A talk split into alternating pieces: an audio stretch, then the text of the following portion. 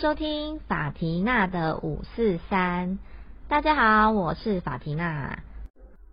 一一一过完了，不知道大家的手机、电脑或是手指还健在吗？为什么会这样说？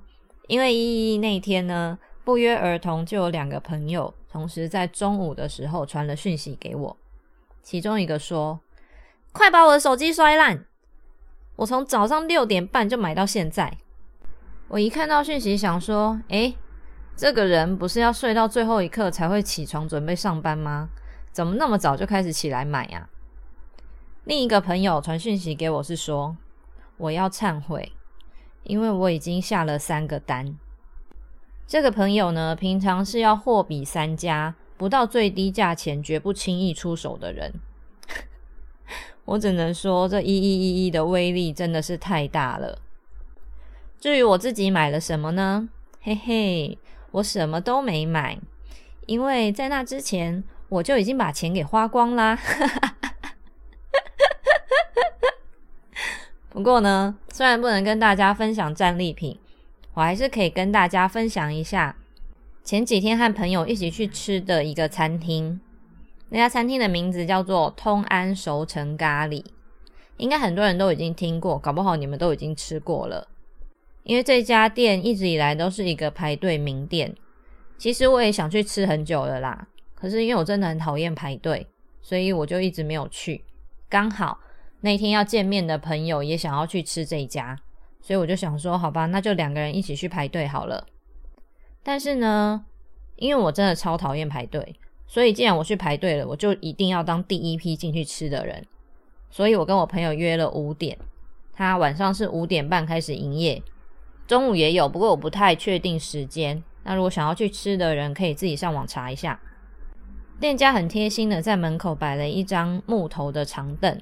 所以我跟我朋友就一边坐着等，一边聊天，时间也过得蛮快的，差不多五点十五左右吧，就陆陆续续开始有越来越多的人来排队。等到五点半我们可以进去的时候，现场排队的人应该超过了十个。不过店里只有八个位置，所以呢，有些人就是只能等到第二轮。进到店里之后呢，没有花太多的时间选餐，因为它菜单上也只有三种餐。一个是鸡肉咖喱，一个是牛肉咖喱，还有一个是综合咖喱。我都已经排了这么久的队了，当然要点综合咖喱呀，因为我也不知道我下次什么时候会再来。点完之后，我跟我朋友就非常非常的期待这咖喱到底有多好吃。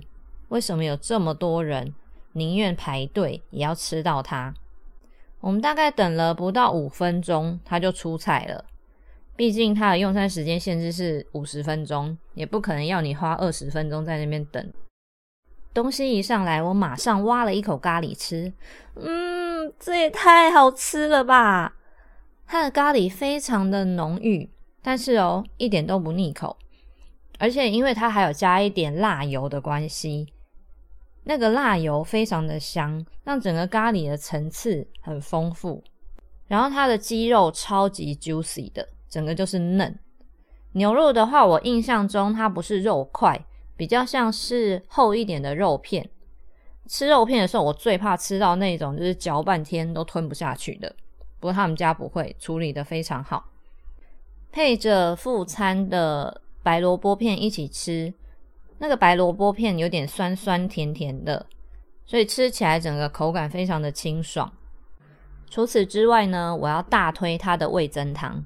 其实我平常是不喝汤的人，外面附的味增汤我大概都只会喝一口吧，因为常常不是太咸，就是没有味道。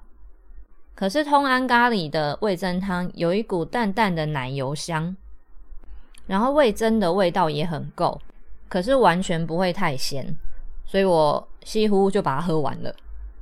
它的汤跟酱都是可以免费再续一次的。以食物的美味程度来说，通安咖喱真的不愧是一家会让人心甘情愿想要排队去吃的店。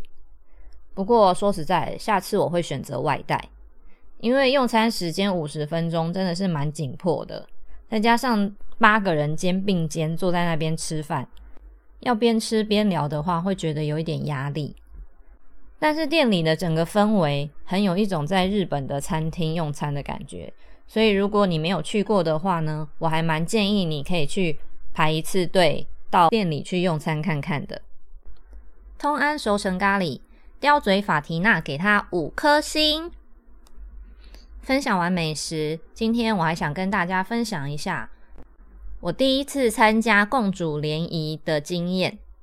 所谓的共煮呢，就是大家一起煮饭。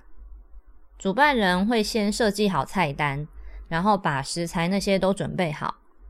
参加的人就是按照食谱，大家一起合作把菜给做出来，然后再一起把它们给吃掉。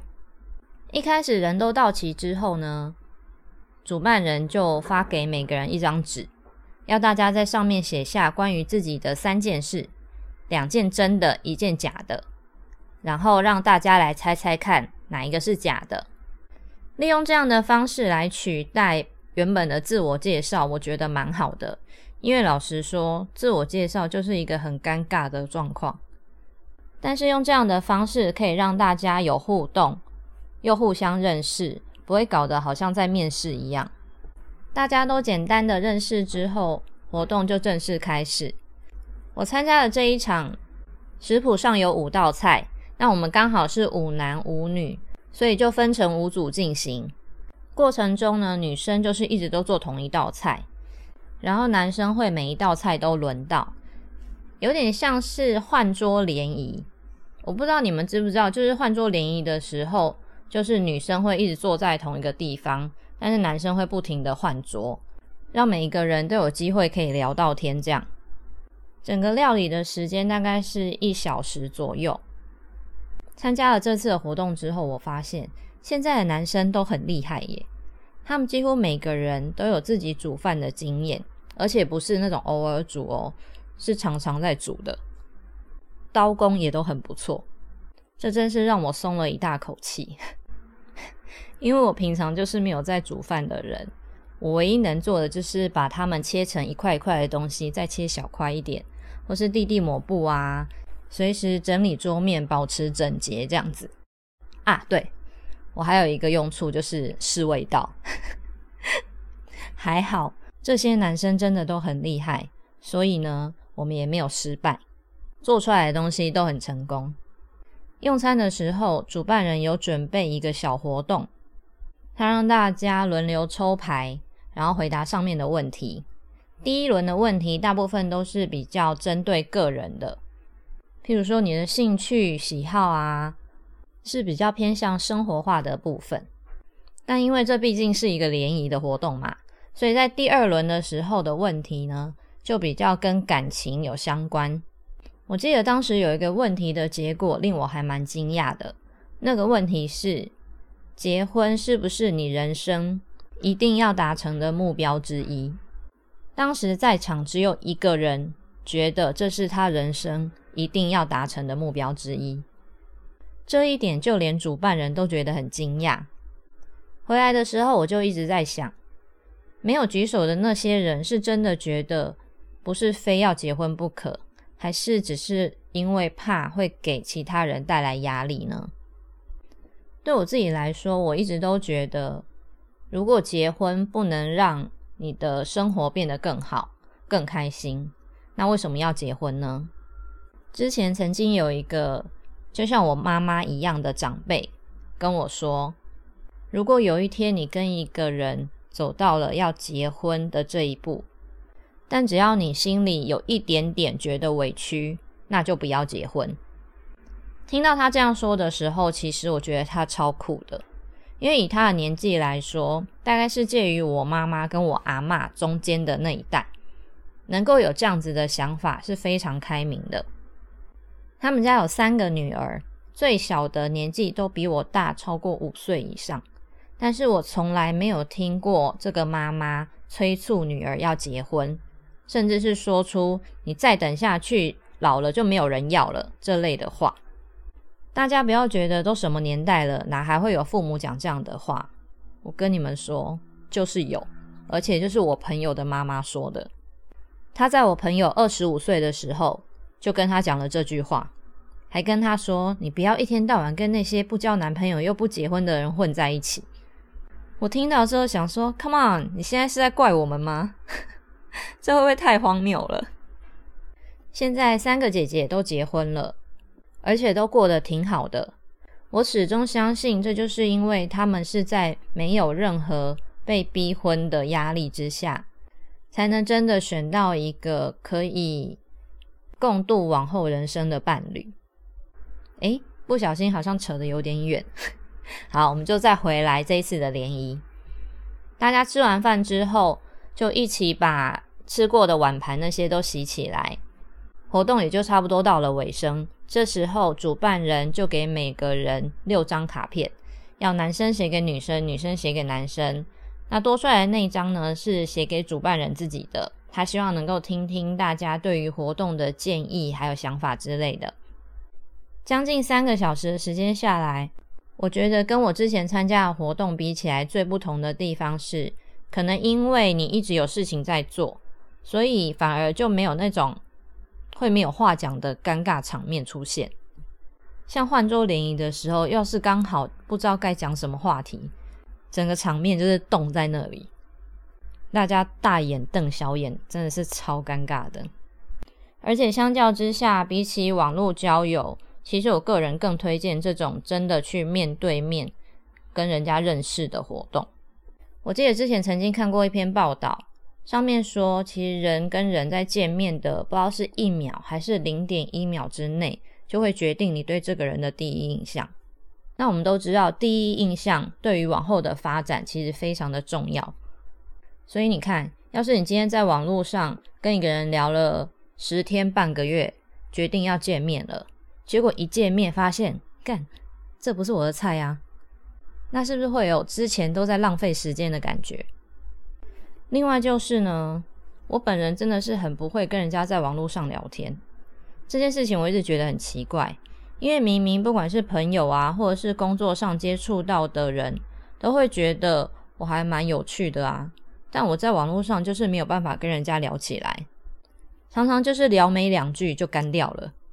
所以我强烈建议跟我一样不会在网络上跟陌生人聊天的朋友们，直接去参加联谊活动吧。而且我觉得参加活动还有一个好处是，你碰到骗子的机会会比较少。因为讲现实点的，应该没有人会想要先花钱然后再去骗别人的吧。当然，我还是要再次强调。不管你是在网络交友，或者是去参加这种联谊活动等等，自己都还是要警觉性高一点。毕竟现在骗子的花招实在是越来越多，千奇百怪，而且他们很厉害的是都会找你的弱点下手。所以我个人会建议，在交新朋友的时候，还是小心保守为上。那如果有人对这种共主联谊活动有兴趣的话，可以留言给我。因为我也不想要帮他打广告，毕竟他也不会赞助我啊。今天的最后，我想要跟大家聊一下这一个星期应该令大家都非常的震惊，有关于台大的那些新闻。但是因为我觉得新闻的内容真的是不适合再继续的扩散出去，所以我就不详细说明新闻的内容。那如果你想要知道的话，其实随便打开一个浏览器，输入台大，你就可以看到是什么样的新闻。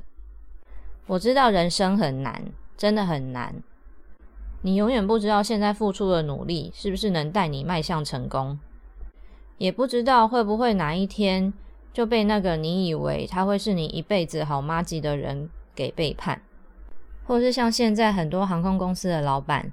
他们可能从来也没有料到过，会因为一个疫情导致全世界大概一半以上的国家封锁边境，而造成他的公司面临倒闭的危机。更糟糕的是，很多时候当你面临到这些种种的崩溃，却没有一个人可以讲。我在第一集的节目介绍里面就有提到说，当初我学习塔罗牌。是希望可以利用这个管道来帮助更多需要帮助的人，让他们的日子可以过得更开心、更好。所以我想要跟大家说，如果有一天你真的发生了一件事情，不知道可以跟谁讲，需要一个树洞大喊的时候，你可以留言给我，因为我对你来说只是一个陌生人。把事情告诉我了，不会影响到你原来的生活。很多时候，我们其实只是需要一个发泄。当你把这些不满的情绪给发泄掉之后，很多负面的想法也会跟着消失。我知道，二零二零年对很多人来说都是糟到不能再糟的一年。但是再怎么样，它也就只剩下不到两个月的时间了。我们就一起加油撑过去，好吗？